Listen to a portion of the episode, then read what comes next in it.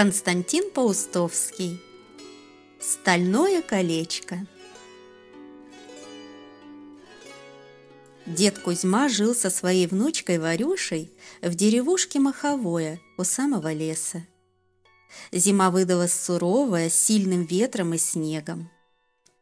За всю зиму ни разу не потеплело и не закапала с тесовых крыш суетливая теплая вода. Ночью в лесу выли продрогшие волки. Дед Кузьма говорил, что они воют от зависти к людям. Волк тоже охот пожить в избе, почесаться и полежать у печки, отогреть заледенелую косматую шкуру. Среди зимы у деда вышла махорка. Дед сильно кашлял, жаловался на слабое здоровье и говорил, что если бы затянуться разок-другой, ему бы сразу полегчало. В воскресенье Варюша пошла за махоркой для деда в соседнее село Переборы. Мимо села проходила железная дорога. Варюша купила махорки, завязала ее в ситцевый мешочек и пошла на станцию посмотреть на поезда. В переборах они останавливались редко – Почти всегда они проносились мимо с лязгом и грохотом. На платформе сидели два бойца. Один был бородатый, с веселым серым глазом. Заревел паровоз. Было уже видно, как он весь в пару яростно рвется к станции из дальнего черного леса. «Скорый!» — сказал боец с бородой. «Смотри, девчоночка, сдует тебя поездом, улетишь под небеса!» Паровоз с размаху налетел на станцию, снег завертелся и залепил глаза. Потом пошли перестукиваться и догонять друг друга колеса. Варюша схватилась за фонарный столб и закрыла глаза. Как бы и вправду ее не подняло над землей и не утащило за поездом. Когда поезд пронесся, а снежная пыль еще вертелась в воздухе и садилась на землю, бородатый боец спросил Варюшу – «Это что у тебя в мешочке? Не махорка?» «Махорка», — ответила Варюша. «Может, продашь? Курить большая охота». «Дед Кузьма не велит продавать», — строго ответила Варюша. «Это ему от кашля». «Эх ты», — сказал боец, — «цветок, лепесток в валенках. Больно серьезная».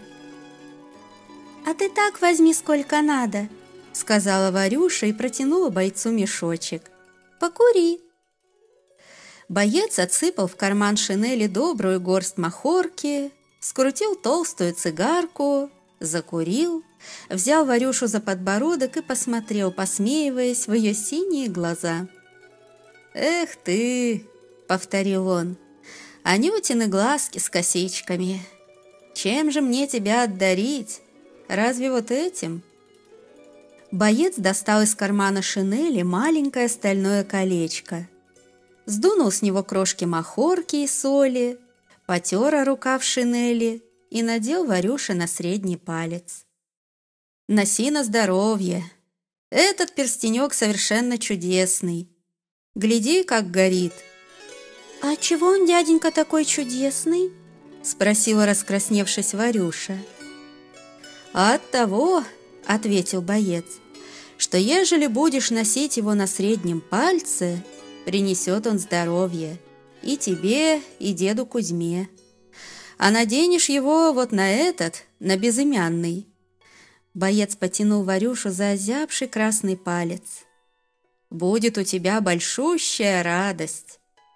Или, к примеру, захочется тебе посмотреть белый свет со всеми его чудесами. Надень перстенек на указательный палец – непременно увидишь». «Будто?» — спросила Варюша. «А ты ему верь!» — прогудел другой боец из-под поднятого ворота шинели. «Он колдун! Слыхала такое слово?» «Слыхала!» «Ну, то-то!» — засмеялся боец. «Он старый сапер, его даже мина не брала». «Спасибо!» сказала Варюша и побежала к себе в маховое. Сорвался ветер, посыпал густой-пригустой снег. Варюша все трогала колечко, повертывала его и смотрела, как оно блестит от зимнего света. «Что ж боец позабыл мне сказать про мизинец?» – подумала она. «Что будет тогда? Дай-ка я надену колечко на мизинец, попробую». Она надела колечко на мизинец, он был худенький, колечко на нем не удержалось и упало в глубокий снег около тропинки и сразу нырнуло на самое снежное дно. Варюша охнула и начала разгребать снег руками, но колечка не было. Пальцы у Варюши посинели, их так свело от мороза, что они уже и не сгибались. Варюша заплакала. Пропало колечко, значит, не будет теперь здоровья деду Кузьме, и не будет у нее большущей радости, и не увидит она белый свет со всеми его чудесами. Варюша воткнула в снег в том месте, где уронила колечко старую еловую ветку и пошла домой. Она вытирала слезы варежкой, но они все равно набегали и замерзали, и от этого было колко и больно глазам. Дед Кузьма обрадовался махорке, задымил всю избу, а про колечко сказал. «Ты не горюй, дурочка, где упал, там и валяется. Ты Сидора попроси, он тебе сыщет». Старый воробей Сидор спал на шестке, раздувшись как шарик. Всю зиму Сидор жил в избе у Кузьмы самостоятельно, как хозяин. С характером своим он заставлял считаться не только Варюшу, но и самого деда. Кашу он склевывал прямо из мисок, а хлеб старался воровать из рук, и когда его отгоняли, обижался, ершился и начинал драться и чирикать так сердито, что под стриху слетались соседские воробьи, прислушивались, а потом долго шумели, осуждая Сидора за его дурной нрав. Живет в избе в тепле, в сытости, а все ему мало. На другой день Варюша поймала Сидора, завернула в платок и понесла в лес. Из-под снега торчал только самый кончик еловой веточки. Варюша посадила на ветку Сидора и попросила. «Ты поищи, поройся, может, найдешь?» Но Сидор скосил глаз, недоверчиво посмотрел на снег и пропищал. «Ишь ты, ишь ты, нашла дурака! Ишь ты, ишь ты!» Повторил Сидор, сорвался с ветки и полетел обратно, в избу. Так и не отыскалось колечко. Дед Кузьма кашлял все сильнее. К весне он залез на печку. Почти не спускался оттуда и все чаще просил попить. Варюша подавала ему в железном ковшике холодную воду. Метели кружились над деревушкой, заносили избы. Сосны завязли в снегу, и Варюша уже не могла отыскать в лесу то место, где уронила колечко. Все чаще она, спрятавшись за печкой, тихонько плакала от жалости к деду и бронила себя. «Дуреха!» — шептала она. Забаловалась, обронила перстенек. Вот тебе за это, вот тебе!» Она била себя кулаком по темени, наказывала себя, а дед Кузьма спрашивал. «С кем это ты там шумишь, что?» «С Сидором», — отвечала Варюша. «Такой стал неслух, все норовит драться». Однажды утром Варюша проснулась от того, что Сидор прыгал по оконцу и стучал клювом в стекло. Варюша открыла глаза и зажмурилась. С крыши, перегоняя друг друга, падали длинные капли. Горячий свет бил в оконце, орали галки. Варюша выглянула на улицу. Теплый ветер дунул ей в глаза, растрепал волосы. «Вот и весна!» — сказала Варюша. Блестели черные ветки, шуршал, сползая с крыш мокрый снег, и важно и весело шумел за околицей сырой лес. Весна шла по полям, как молодая хозяйка. Стоило ей только посмотреть на овраг, как в нем тотчас начинал булькать и переливаться ручей.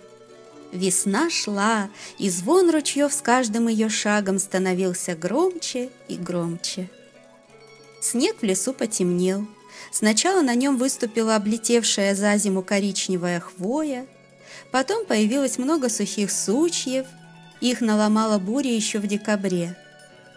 Потом зажелтели прошлогодние палые листья, проступили проталины, и на краю последних сугробов зацвели первые цветы мать и мачехи.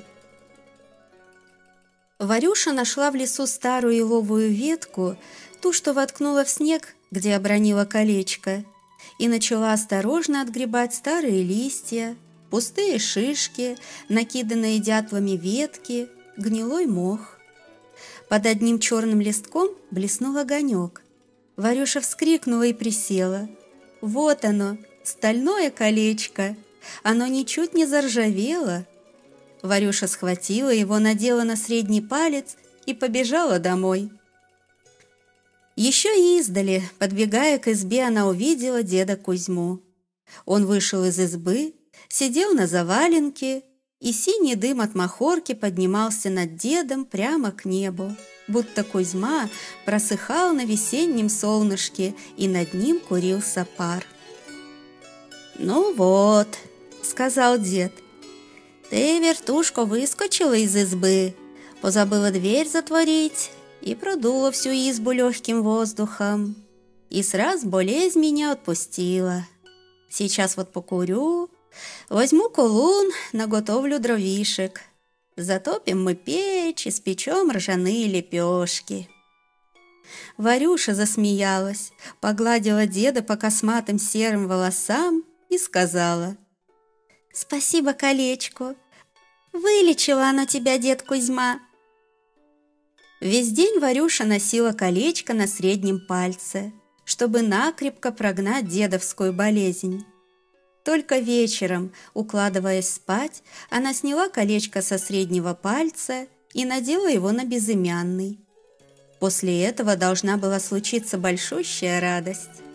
Но она медлила, не приходила, и Варюша так и уснула, не дождавшись. Встала она рано – оделась и вышла из избы. Тихая и теплая заря занималась над землей. На краю неба еще догорали звезды. Варюша пошла к лесу. На опушке она остановилась. Что это звенит в лесу, будто кто-то осторожно шевелит колокольчики? Варюша нагнулась, прислушалась и всплеснула руками.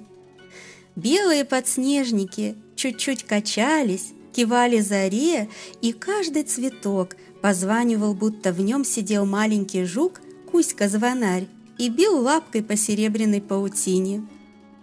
На верхушке сосны ударил дятел пять раз. «Пять часов», — подумала Варюша. «Рань-то какая и тишь!» Тотчас высоко на ветвях в золотом зоревом свете запела иволга. Варюша стояла, приоткрыв рот, слушала, улыбалась. Ее обдало сильным теплым ласковым ветром, и что-то прошелестело рядом. Закачалась лещина, из ореховых сережек посыпалась желтая пыльца. Кто-то прошел невидимый мимо Варюши, осторожно отводя ветки. Навстречу ему закуковала, закланялась кукушка. «Кто же это прошел? А я и не разглядела», — подумала Варюша. Она не знала, что мимо нее прошла весна. Варюша засмеялась громко на весь лес и побежала домой. И большущая радость, такая, что и не охватишь руками, зазвенела, запела у нее на сердце. Весна разгоралась с каждым днем все ярче, все веселей. Такой свет лился с неба, что глаза у деда Кузьмы стали узкие, как щелки, но все время посмеивались. А потом по лесам, по лугам, по оврагам сразу, будто кто-то брызнул на них волшебной водой, зацвели, запестрели тысячи тысяч цветов. Варюша думала было надеть перстенек на указательный палец, чтобы повидать белый свет со всеми его чудесами, но посмотрела на все эти цветы, на липкие березовые листочки, на ясное небо и жаркое солнце, послушала перекличку петухов, звон воды, пересвистывание птиц над полями и не надела перстенек на указательный палец. «Успею», — подумала она, — «нигде на белом свете не может быть так хорошо, как у нас в Маховом. Это же прелесть, что такое!» Не зря ведь дед Кузьма говорит, что наша земля истинный рай. И нету другой такой хорошей земли на белом свете.